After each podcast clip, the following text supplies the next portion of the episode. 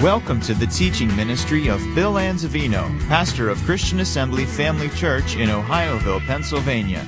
We pray you are challenged in your walk with the Lord through the following teaching. For more information about Christian Assembly Family Church or to subscribe to our free podcasts, please visit us on the web at cafamily.net.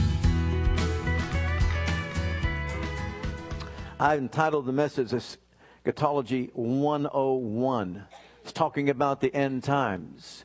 You might be a younger person out there, you might be thinking that uh, it's not relevant. Well, it's very relevant to each and every one of us, and it's important that we have an understanding of end times. So, once again, we're going to go through these things. Look, first of all, at the summary of end time events. This is just a summary. First of all, next on God's agenda, I believe, is the rapture of the church. After the rapture of the church, the church is in heaven for seven years. And during that time, certain things will take place. Then you've got a tribulation for seven years upon this earth. You don't want to be a part of that. I guarantee it.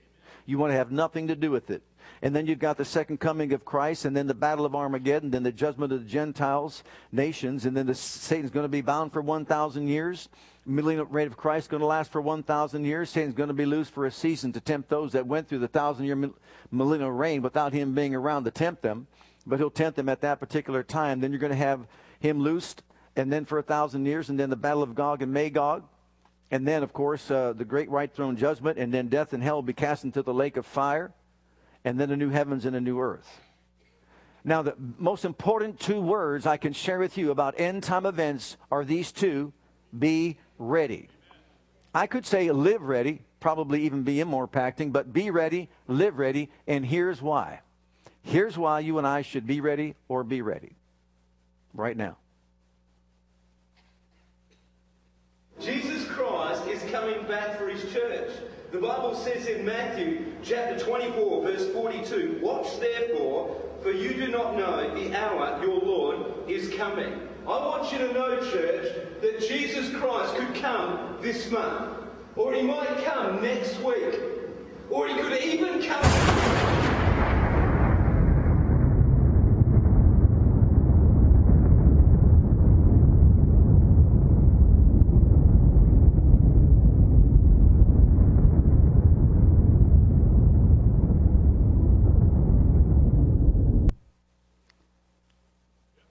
Ready. Does that say it all?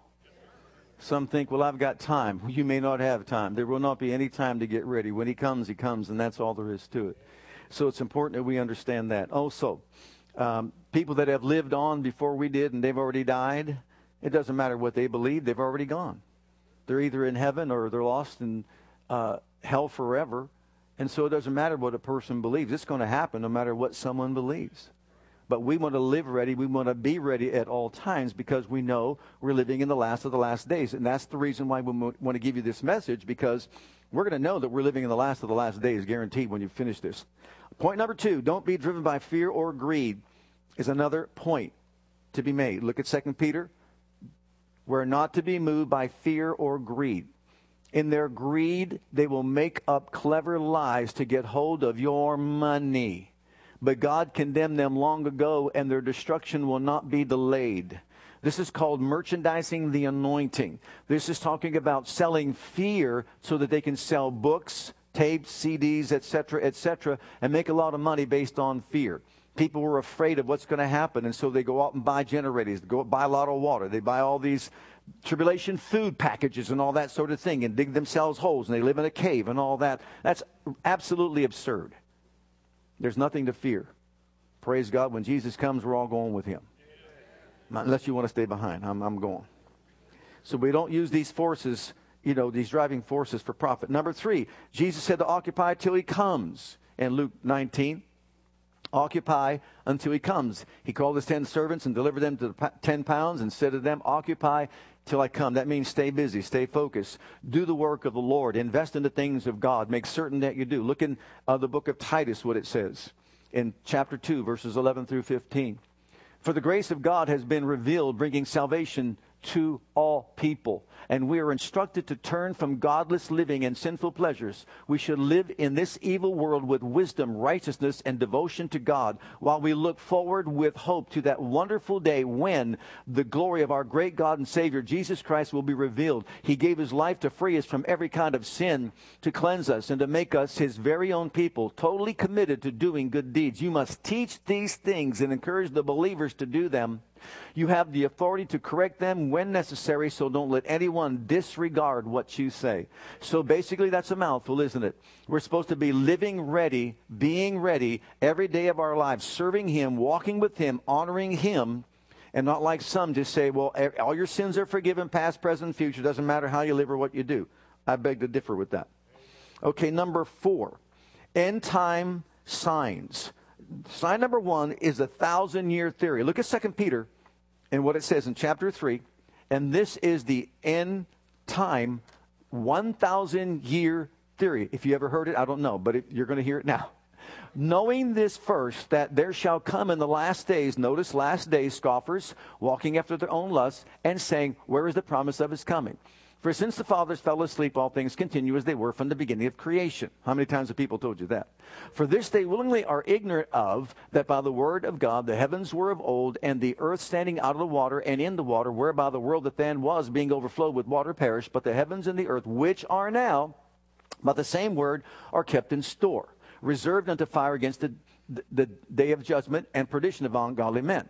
But, beloved, be not ignorant of this one thing that one day is as a thousand years. This is with the Lord. And a thousand years as one day.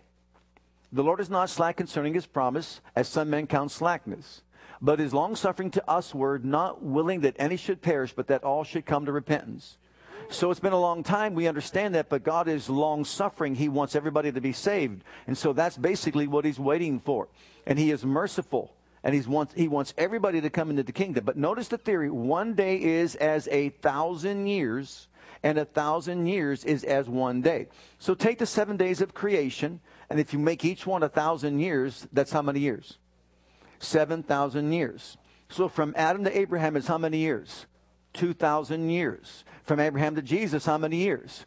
2,000 years. Or four days now. Two days for each, four days. From Jesus till now, how many years? 2,000 years. So that's six days or 6,000 years. How many days are left? One. How many years are left? 1,000 years. 1,000 years. And how long will he reign on earth? 1,000 years. What does that tell us if that theory is correct? We're living at a time right now when at any time, what you saw in that video can happen, which ushers us into the last seven years of tribulation and then 1,000 year millennial reign of Christ to wrap up, praise God, the um, seven day week of God's plan of redemption for mankind. Now, 1 John chapter 2 and verse 18. This is just thrown out there, just a little bit of something that mind, just to get your mind stimulated. Okay? 1 John 2:18 tells us little children in the last time, notice it's the last time. And as you come as you have heard that antichrist shall come even now are there are many antichrists whereby we know that it is the what? Last time. We're living in the last time. This is referring to a period of time from the first advent to the second advent of Christ. It's called the last time. So it began when Jesus came and it's going to end in the second coming of our Lord. It's during that particular time. Now, Doctor, his name is Dr. Weatherhead. He calculated the average person's life in a 24 hour period. So if you live, take your life and put it in a 24 hour period, this is what he calculated. This is what he came up with to let us know how short life really is on the planet. So if you are someone that's 15 years old, it's early in the morning, about 10, 25 a.m. You just maybe got out of bed. If it's summertime and you're not in school. You just woke up. But if you're 70 years old, look at what time it is. What time is it? How much time do you have left? An hour to live. That's striking, wouldn't you say? There's a lot when you think about that to get done in that short period of time that we're going to live here upon this earth. So he calculated that out so that we can understand the need for really numbering our days. Now, miscellaneous signs, look at uh, 2 Timothy chapter 3. These are signs that we're living in the last times.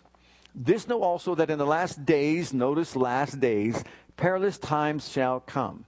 Men shall be lovers of their own selves, covetous, boasters, proud, blasphemers, disobedient to parents, unthankful, unholy, uh, with unnatural affection, truth speakers, false accusers, incontinent, fierce, despisers of those that are good, traitors, heady, high minded, lovers of pleasures more than lovers of God, having a form of godliness but denying the power thereof. From such stay away.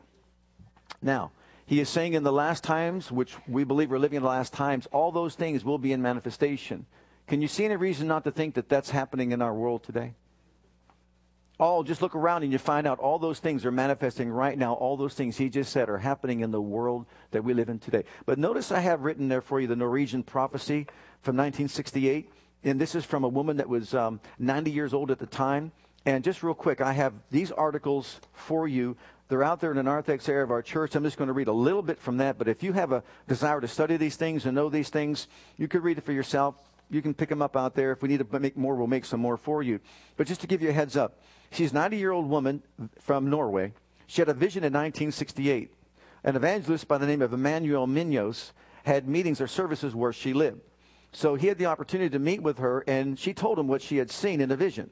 He wrote it down, but thought that it was so unintelligible that he put it in a drawer. Now, almost 30 years later, he understands that he has to share this vision with others that are in the world. This woman was very alert. She was reliable. She was credible, awake. She was a good Christian, good reputation among all those that knew her. And what she saw was this I saw the time before the coming of Jesus, the outbreak of the Third World War. I saw the events with my natural eyes. I saw the world uh, in, like the kind of a globe and saw Europe land by land. Okay, here's some, there's four things, four details that she saw, but I just want to read to you uh, just two of them. Like I said, you can pick up the ready, uh, other ones for yourself. She saw that a lukewarmness without parallel will take hold of the Christians of falling away from true living Christianity. Christians will not be open for penetrating preaching. They will not, like in earlier times, want to hear of sin and grace, and gospel, repentance and restoration. There will come a substitute instead prosperity Christianity. This is 68. There will be an emphasis on things like here. The important thing will be to have success, to be, to be something, to be someone, to have a material thing or things that God wants to bless us with from a natural perspective above the spiritual perspective, perspective. Churches and prayer houses will be emptier and emptier. Instead of preaching, uh, we have been used to for generations, like take up your cross and follow Jesus, there'll be entertainment, art, and culture will invade the churches where there should have been gatherings for repentance and revival. This will cause market, this will increase markedly just before the return of our Lord. And what do we hear today? You try to preach against sin, preach on repentance, and all of a sudden you're uh, preaching the law and works. How many of you know that the grace of God teaches us to live godly in this present evil age? Look at number four. Uh, the, the second one, number three. There will be a moral disintegration of old Norway that has never seen before. People will live together like married couples without being married. Much uncleanness before marriage will take place, and much infidelity in marriage will become the norm. It will be justified from every angle. It will enter even Christian circles, and we pet it, even sin against nature or homosexuality. Just before Jesus returns, there will be TV programs like we've never experienced before. Now, his comment is TV just arrived in Norway in 1968. So, how would she even know this? How would she see this if it wasn't given by revelation? 1968 is when they got TV in Norway, but here's what she says. He showed her that TV will be filled with such horrible violence that it teaches people to murder and destroy each other. It'll be unsafe in our streets. People will copy what they see. There will not be only one station or channel on TV, it'll be filled with many channels. Therefore, she called, she called them stations instead of channels because she didn't have that word. Uh, it'll be just like the radio. People will use it for entertainment. We will see terrible scenes of murder and destruction, one of the other, and this will spread in society. Sex scenes will also be shown on the screen, the most intimate things that take place in marriage. Now, this man responds by saying he protested against this, which is why he set it aside, and said to the woman, We have paragraphs that forbid this kind of thing on TV. There, the woman, old woman said, It will happen and you will see it. All we have had before will be broken down, and the most indecent things will pass before our eyes on TV. So, this is 1968 when you weren't even allowed to have a married couple to sleep in the same bed on a TV program. Is that right? But God showed her that this is what will be in the end times. This will be a, a, a marked thing about the end time events. Okay, look at the next one explosions of knowledge in Daniel chapter 12 and verse 4. Let's read that. But thou, O Daniel, shut up the words and seal the book, even to the time of the end. Many shall run to and fro. And notice this, and knowledge shall be increased. In other words, travel will increase and knowledge will increase. So when your notes there, look at how I put this together for you. Uh, transportation. And, and, besides this, remember, there's, there's all kind of advancements in medical science, right, over the years, and all kinds of uh, advancements in all kind of technologies over the years, right? But notice where we came from. Notice it starts here with the uh, transportation. Well, we used to walk, have a horse, a chariot, a boat, a car, a plane, a rocket, and then finally space age. And we're talking about right now setting people up to live up somewhere on the moon or Mars. Anybody want to go? No one wants to go? No one wants to live in Mars or on the moon? Oh. Okay. What about communications? Look at this.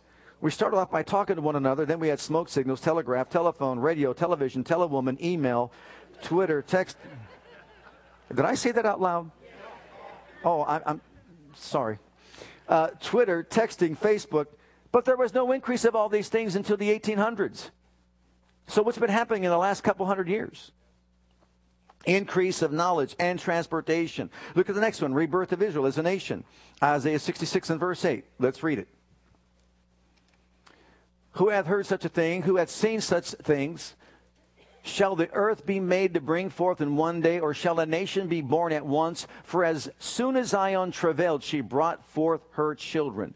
Let's answer the question. On May 14, 1948, Israel became a nation once again. Israel didn't always exist as a nation. You realize that God is the one who basically birthed the nation. Look at Genesis chapter 12.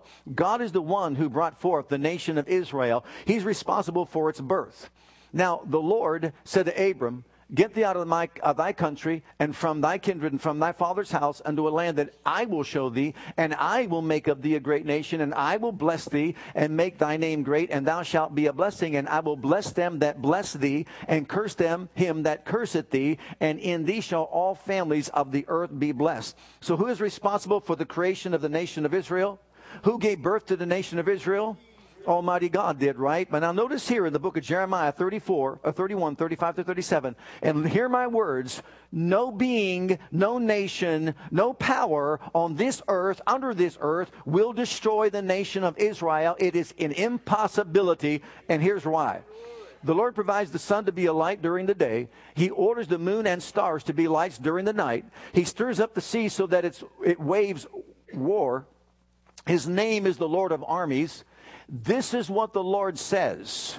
Pretty good credentials, right? And here's what he says Only if these laws stop working, declares the Lord, will Israel's descendants stop being a nation in my presence. This is what the Lord says.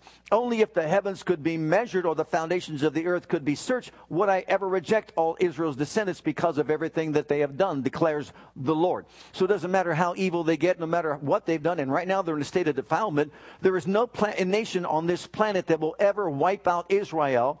Now remember, the Egyptians tried to do it. Haman tried to do it. And they were taken into Babylonian captivity, all Assyrian captivity. Over the many, many, many years, they were in captivity and, and finally got to a place where they were under Roman pow- powers and government. And even though many have tried and tried and tried and tried and tried again to destroy Israel, they can't. They can't. They won't.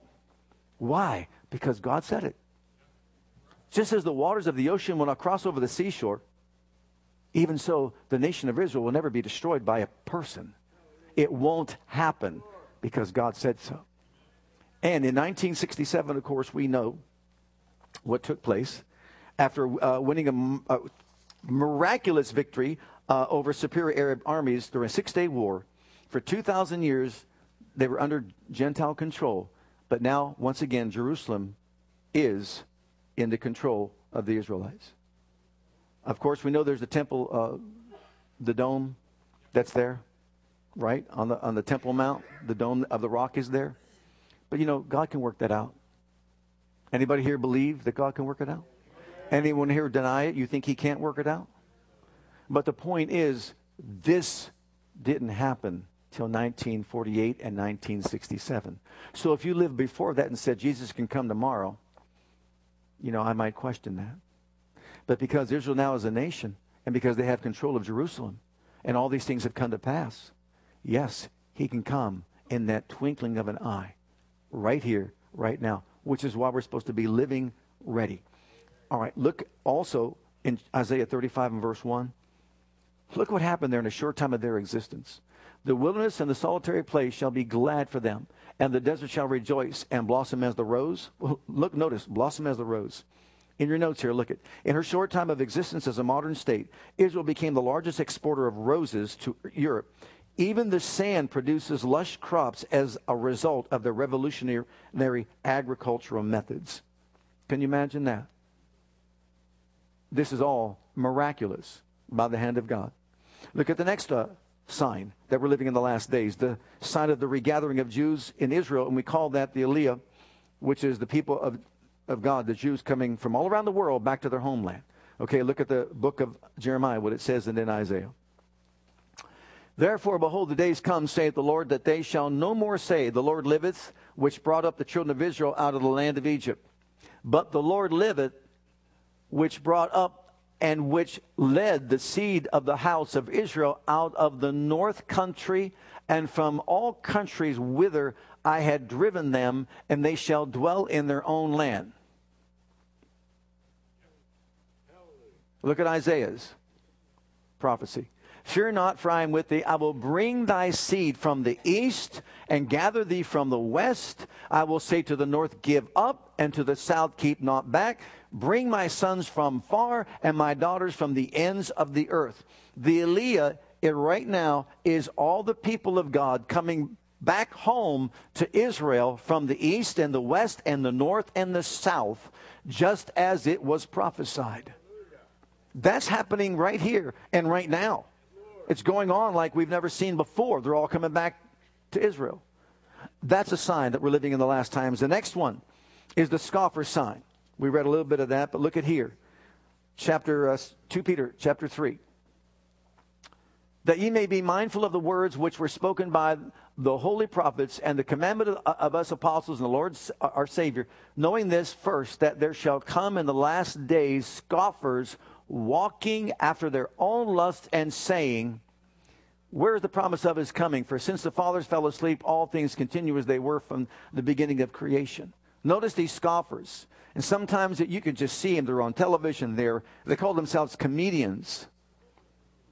I call them informed, uninformed comedians.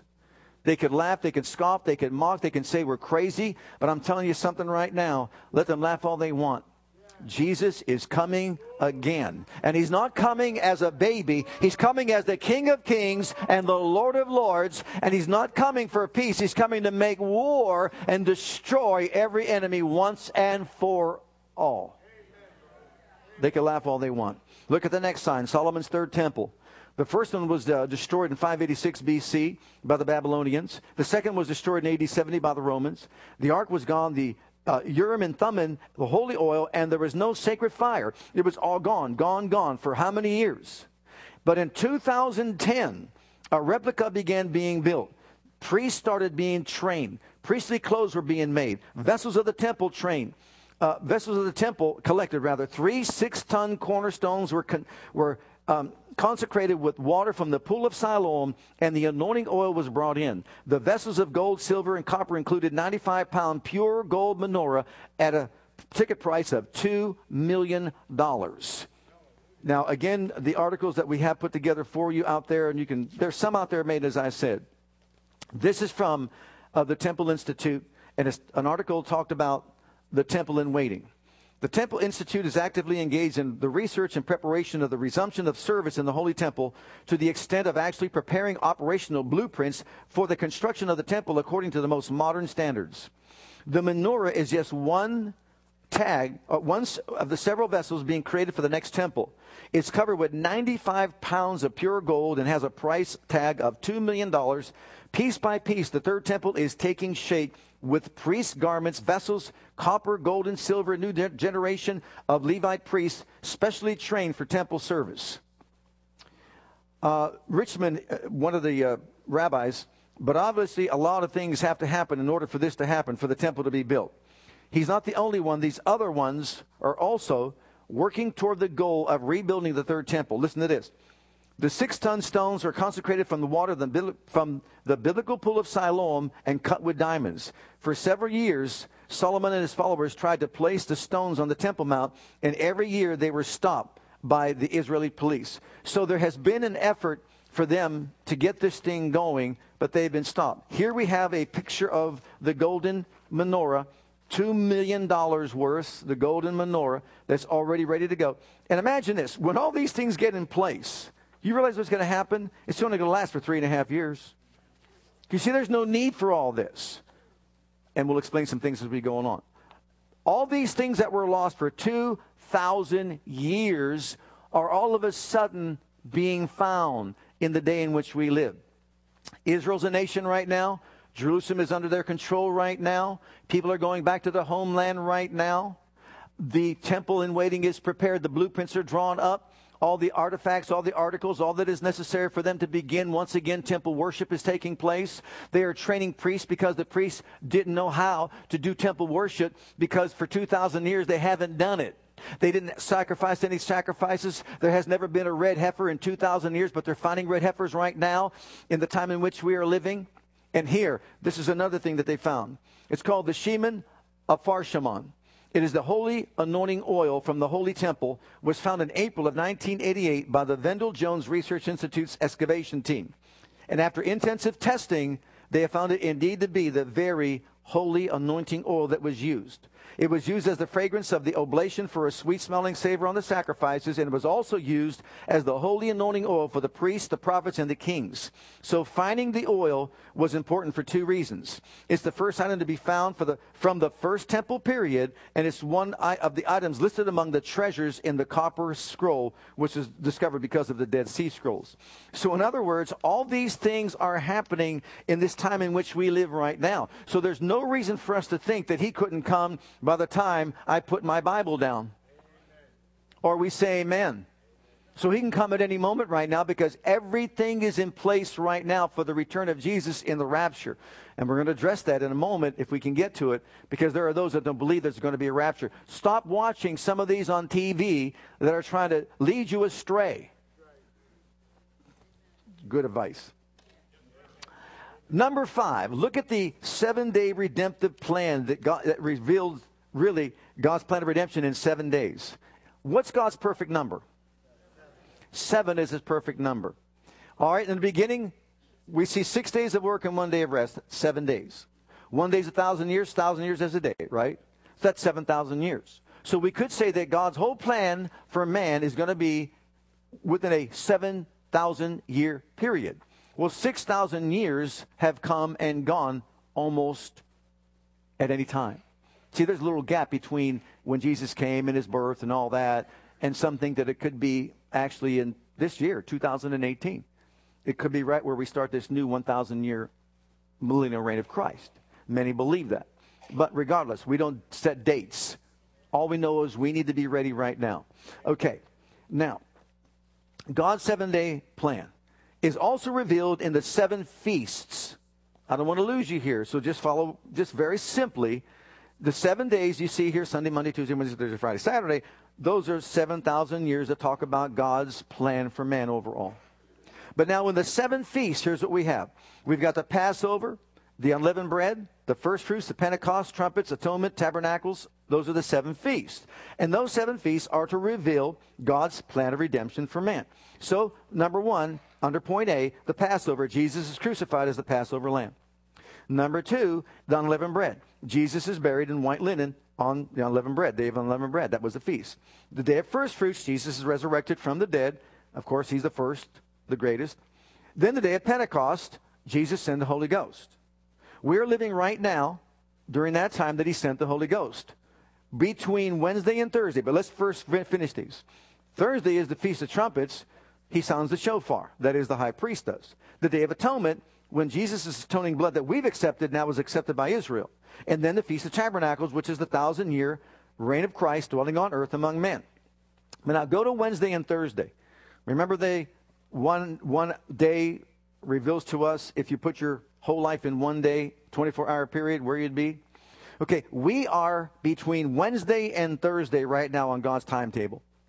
So we're living in the time of harvest that we're preaching the gospel to get people into the kingdom of God, but it is not Wednesday at 10:35 a.m. It's not Wednesday at 10:50 a.m. It's not Wednesday at 12 noon. It's not Wednesday at 1 o'clock in the afternoon, 2 o'clock, 3 o'clock, 4 o'clock. We are living Wednesday, 11:55 p.m. And Thursday is going to come up in five minutes four minutes, three minutes, and that's when the trumpet is sound, the shofar is blown by the high priest, and those that are on the harvest field are taken off the harvest field, and they go into the temple, which is a type of the rapture of the church when he sounds the trumpet in 1 Thessalonians chapter 4. The dead in Christ rise, are, those that are alive will be changed and caught up, meet them. We're going to go to the throne of God and then, then we're going to have seven years of tribulation on the earth. But we are living in between Wednesday and Thursday right now. That's how close we are. The next feast to take place is the fall feast, the feast of trumpets, when the high priest blows the shofar and those in the harvest field come off and go into the temple. Who's the high priest? Jesus. Who's going to blow that shofar? Jesus. What's going to happen? The dead in Christ are going to rise. Those that are alive will be changed. And where are we going to go? To the throne, to the temple, before the throne of God. We're out of here. Someone says we need to stay and go through tribulation. Have fun. That's all I can say. Now, under point six, this is the time we're living in, all right? There's going to be differences between the rapture and second coming. And why some of these people that call themselves, I guess, teachers or Bible teachers and theologians can't see this, I don't understand it, why they can't see it. There are some on TV that say there's no rapture of the church. There's only one second coming. He's coming at. All right. Take the second coming and do this if you want to. You can divide it into two aspects. Aspect one we call A, aspect two we call B. A is the rapture, B is the second actual second coming. One he comes in the clouds, another one he comes on earth. But let's look at these contrasts. First of all, look at the purpose. We're not going to look at all these verses. They're there for you to study for yourself. Go to point B. The purpose of the rapture. Here's the purpose. To, for Christ to receive saints to himself. To take the saints to heaven to be judged, where we're going to receive our rewards and partake of the marriage supper of the Lamb. Are you hungry? Are you wanting your reward? That's called the Bema judgment, judgment seat of Christ. We're going to get judged for the works we've done in the body, whether it be good or bad. We're going to be tested or tried by fire. The fire is going to burn up the chaff, the wood, hay, and the stubble. The gold, precious stone, gold, silver, and precious stones will remain. We'll get rewarded for the things that we've done to advance the kingdom of God here upon the earth and, and to promote God's work. Okay? We'll be rewarded for that. And there, in that seven year period, there's going to be these things going on. We're going to have that, we'll be judged. Then we're going to have the marriage supper of the Lamb. We're going to get to meet Jesus and know Jesus a whole lot better. All these things are taking place. Okay, to change the saints from mortality to immortality. Any takers out there? The rest of you, you like your body that you're living in? Anybody want a glorified body here? Hallelujah, amen. Okay, then also to to permit the revelation of the Antichrist. We're not going to look at all these verses, like I said, but we're going to read that a little bit later. Without with the church here, he can't be revealed. But when the church is gone, he can be revealed, and he will be, and we'll show you that in a moment. Also, to make saints like Christ, hallelujah, to make the blessed hope a reality, as Titus says, and then to end the church age and make way for God to deal with Israel and fulfill last day prophecies. Okay, so that's the church getting out of the way, the church being removed. Why? Because this is the time of the Gentiles. The time of the Jew has stopped. The stopwatch has stopped. We're living in the time of the Gentiles for 2,000 years, the last days. At the end of the age, when the last one comes into the kingdom, Jesus will come and we click back the watch, the stopwatch on to Jewish time. That's why the last seven years of Daniel's 70th week deals with Israel and Jerusalem, not with the church. And we'll show you that a little bit later. But now look at the purpose of the second coming of Christ to judge the nations, as Matthew says. We won't read it. You can look it up for yourself. To defeat the Antichrist and his armies at Armageddon. to execute justice and righteousness on the earth in Jeremiah, to reign over all the nations of the world as in Revelation, to cut uh, to put down all rebellion on the earth as we see in 1 Corinthians, to remove every curse from the earth in Romans, to bring universal peace and prosperity as Isaiah says, to establish Jerusalem as the world's capital. That one I want us to bring up and look. Look at Jeremiah chapter 3 and verse 17. At that time they shall call Jerusalem the throne of the Lord, and all the nations shall be gathered unto it. Isn't that something? All the nations shall be gathered unto it. To, to the name of the Lord, to Jerusalem, neither shall they walk any more after the imagination of their evil heart. Jesus will reign as King of kings and Lord of lords and Prince of peace on the throne in Jerusalem, praise God, which will be the capital of the world. Think about it, all the controversy over Jerusalem. But one day, look out. He's going to reign on the throne there. Oh, glory be to God. Hallelujah. Okay. And then to cast the Antichrist and false prophet to the lake of fire. Look at Revelation 19, verse 20. Man, if this doesn't make you shout, you, you get a new shouter. And the beast was taken, and with him the false prophet that wrought miracles before him, with which he deceived them that had received the mark of the beast, and them that worshipped his image. These both were cast alive into the lake of fire, burning with brimstone. Can you say amen? Hallelujah. Isn't it something when the devil's cast into the lake of fire, there's a thousand years of peace here upon this earth? When he's bound up in the abyss, praise God, and not wreaking havoc with people's lives, we can actually live the way God wants us to live. Can you imagine Jesus on the throne, the government upon his shoulders, wonderful counselor, mighty God, Prince of Peace, everlasting Father, ruling from Jerusalem, and everybody's coming of all the nations of the world. He funds it not with, you know, what, what we do today, but with the tithe. He funds his government, praise God, provides for every need. You don't need any welfare system because he's there supplying all your need according unto his riches in glory. He divides it up equally equally for all men to enjoy upon the planet, praise God. He's, you talk about the best politician that there is, it's Jesus. Aren't you glad? Hallelujah. Amen. Oh, what a sight for sore eyes. Hallelujah. And also ears. Amen. All right. So now under point D. Here's the contrast between the rapture and the second coming of Christ. Or if you want to say a second coming, point A and B. Rapture comes before the tribulation, second coming after it. Rapture, he comes for the saints, second coming, he comes with the saints. Rapture, saints go to heaven. With the second coming, the saints come back to the earth. The rapture, Christ comes in the clouds. Second coming, he comes to the earth. Christ is not seen in the rapture, but every eye sees him in Revelation 1 7. Let's read it. Every eye sees him. So, with these contrasts, how can you say they're not two separate events? Behold, he cometh with clouds, and every eye shall see him. Not in a rapture, but in the second coming. And they also which pierced him. That's talking about the Jews, the Romans.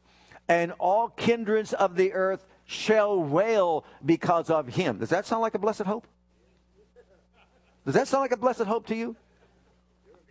Mm. Because of him, even so, amen. I'll tell you what, when the ones, when he comes to fight for Israel, there's going to be a lot of wailing that's going to be going on. But he's coming and every eye will see him, but not in the rapture. He's not seen in the rapture.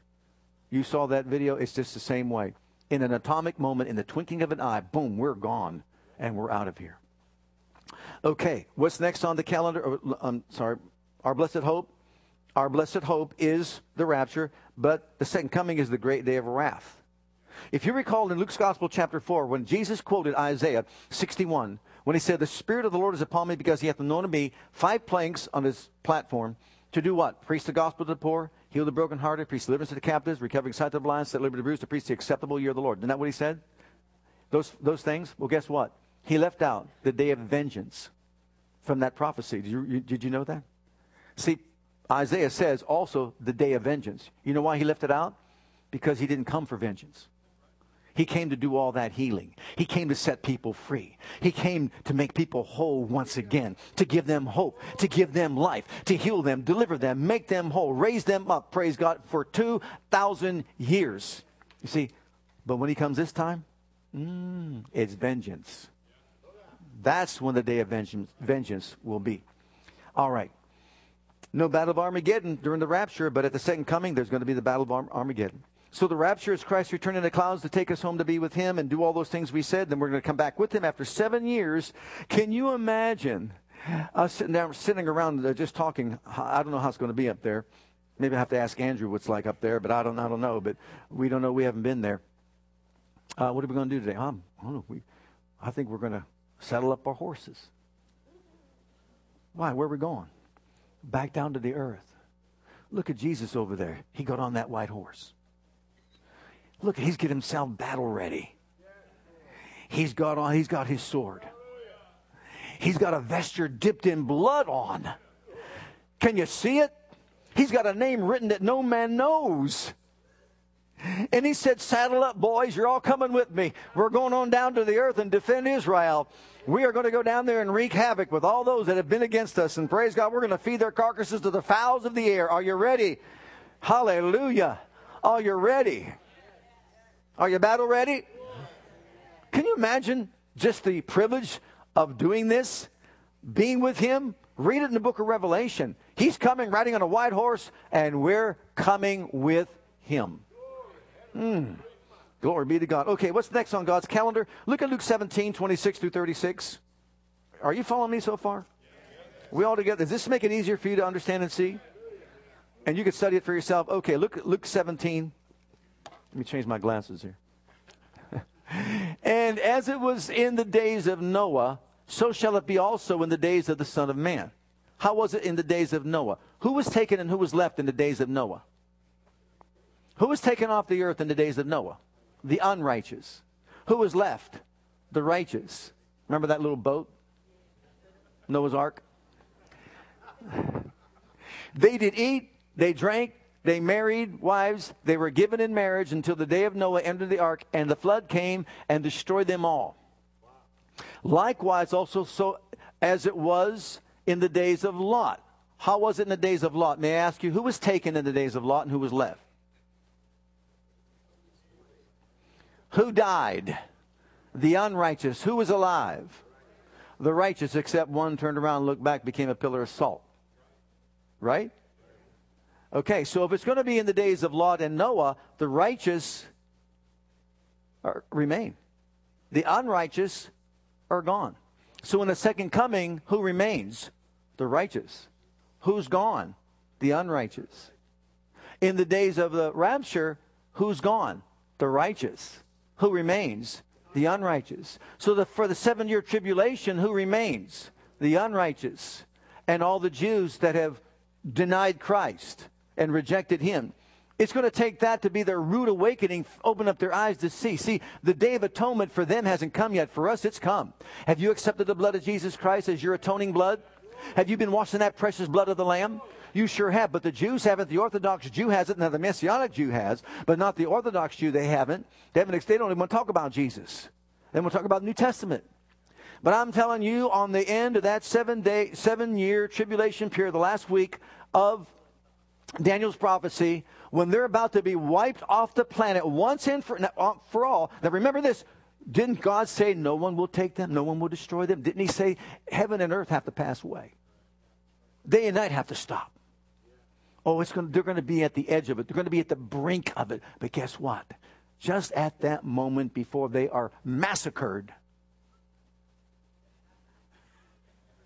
all eyes will see him coming in the sky, in the clouds. He will touch down on the Mount of Olives. He will split it in two, praise God. He will defend, he will fight for Israel and destroy everyone against him. That's when they will accept his atoning blood. They will see him and they'll know immediately we, we are the ones that pierced him. We are the ones that killed him. And they'll accept his atoning blood as the sacrifice for their sins, and he'll save them and deliver them. Oh, glory be to God. Oh, let's read on. They did eat, they drank, they bought and sold, they planted, they builded. wait a minute. If all this is happening, then guess what? What's there to be afraid of? Why are you buying a generator? Why are you buying tribulation food, packages, dried up stuff? Why are you digging yourself some kind of a hole to live in with bottled water that you won't let your neighbor have? Why are we why are believers moved by fear to do stuff like that when he says it's going to be just like it was? You're eating, you're drinking, you're marrying, you're giving in marriage and all that stuff. So what's the problem here? They're selling fear because they want your money. Now, if you bought one of those books that pushed fear, Y2K fear, just repent and say, I'm sorry, Lord. I'll put it to a better use next time. All right, where are we at? But the same day that Lot went out of Sodom, it rained fire and brimstone from heaven and destroyed them all. Even thus shall it be in the day when the Son of Man is revealed. In that day, he which shall be upon the housetop and his in his stuff. You know, you got stuff. We all have stuff. You got stuff? Did you bring some of your stuff with you when you came to church today? Did you stuff some of that stuff in your purse when you came to church today? Guys, we stuff things in our pockets and here and here. We can't live without stuff. Did you ever notice that? We always got stuff. I got stuff in my car. I got stuff in my glove box. Stuff in. You stuff it here and stuff it there. Well, so what is? He knows how important stuff is. So in that day, he which shall come upon the housetop, and his stuff in the house, let him not come down to take his stuff away. And he that is in the field, let him likewise not return back. Remember Lot's wife. Whosoever shall seek to save his life shall lose it, and whosoever shall save his lose his life and shall preserve it. I tell you that in that night there shall be two men in the bed, one and one taken, one left. Two men in his back be grinding it together, and one shall be taken, and the other left. These two men shall be in the field, the one shall be taken, the other left. So he's talking about when he comes, life will be normal. Eating, drinking, marrying, etc., etc., working, and all that. But when this day comes, there wouldn't be any time for us to do anything like that. That's talking about the second coming, not the rapture, because the rapture, you can't even think and you're gone. Can you see that? But here you got a chance to think about should I go get my stuff? Uh, I'm not going to get my stuff. You better not get your stuff. All right. So, now, under point one, when it comes to the rapture, okay, let's read it. Why they can't see this, I do not know for the likes of it. Let's First Thessalonians chapter 4. But I would not have you to be ignorant, brethren, concerning them which are asleep or have died, that you sorrow not even as others which have no hope. For if we believe that Jesus died and rose again, even so them also which sleep in Jesus will God bring with him. For this we say unto you by the word of the Lord, that we which are alive and remain unto the coming of the Lord shall not prevent or go before them which are asleep or who have died. For the Lord himself shall descend from heaven with a shout, with the voice of the archangel, and the trump of God, and the dead in Christ shall rise first. And we, which are alive and remain, shall be caught up together with them in the clouds to meet the Lord in the air, and so shall we ever be with the Lord. So where do we meet him? In the clouds. Wherefore, bring a lot of discomfort on people.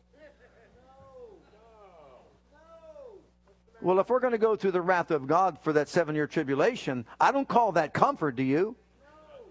No, the comfort is that we're out of here. The comfort is, is our stuff's been left behind and we're out of here. You brought nothing into the world. You could say you brought no stuff into the world. You take no stuff out of the world. You leave it all here and you just go. And you get a new body for going, for the trip. Can you see angels telling you now, like the stewardesses do on the, you know, flight attendants do on telling you what to do for the flight.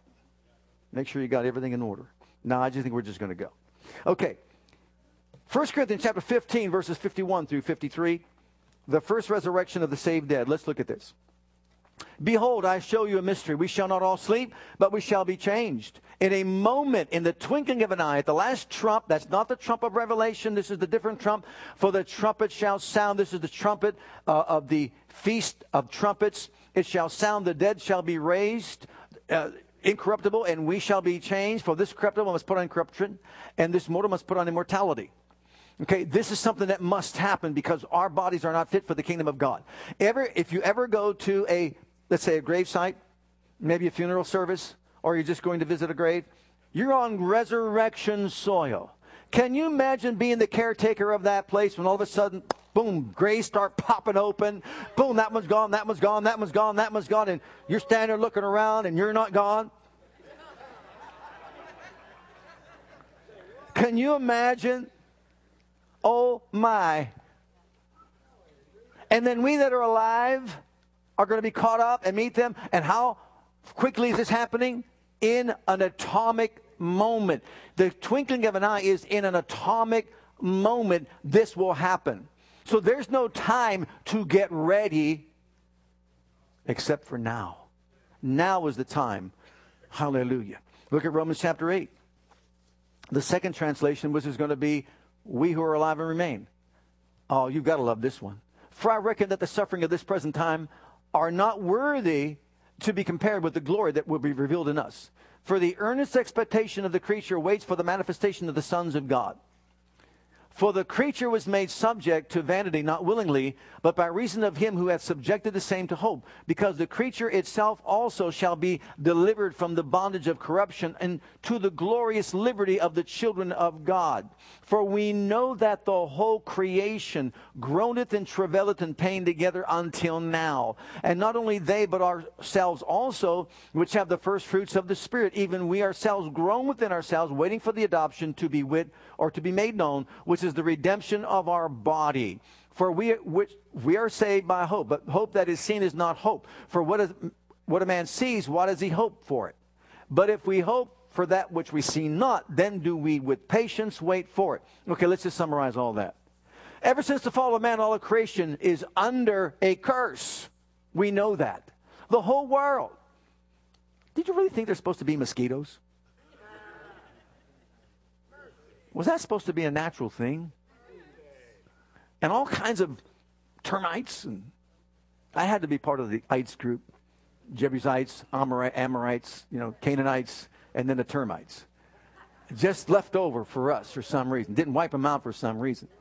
Got all these different things that are in this world under a curse. You think, I don't know about you, I'm ready to make a war on weeds.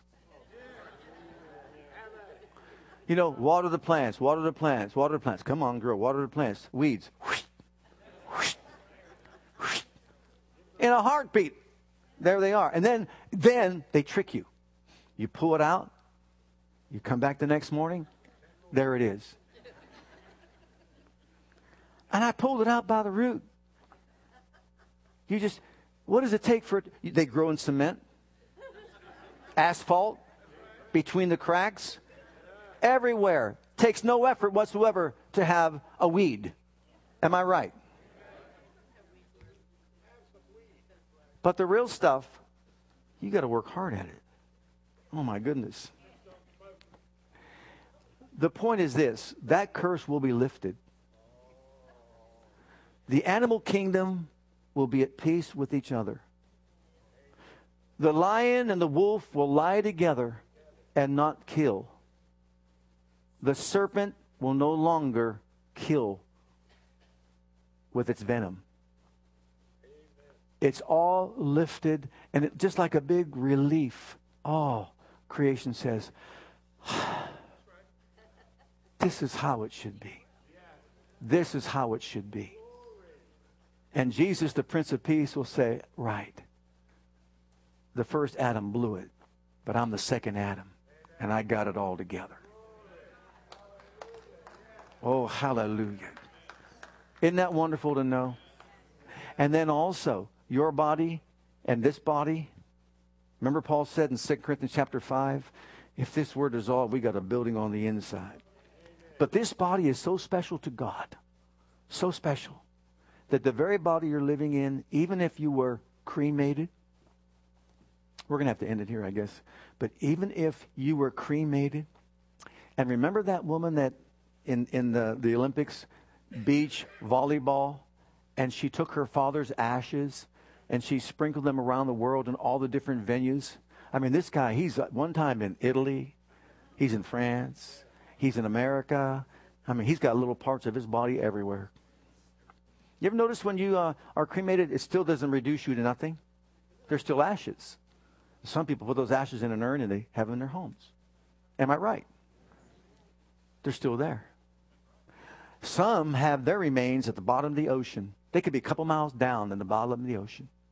Right? Did you know when that shout comes? Did you know when Jesus returns?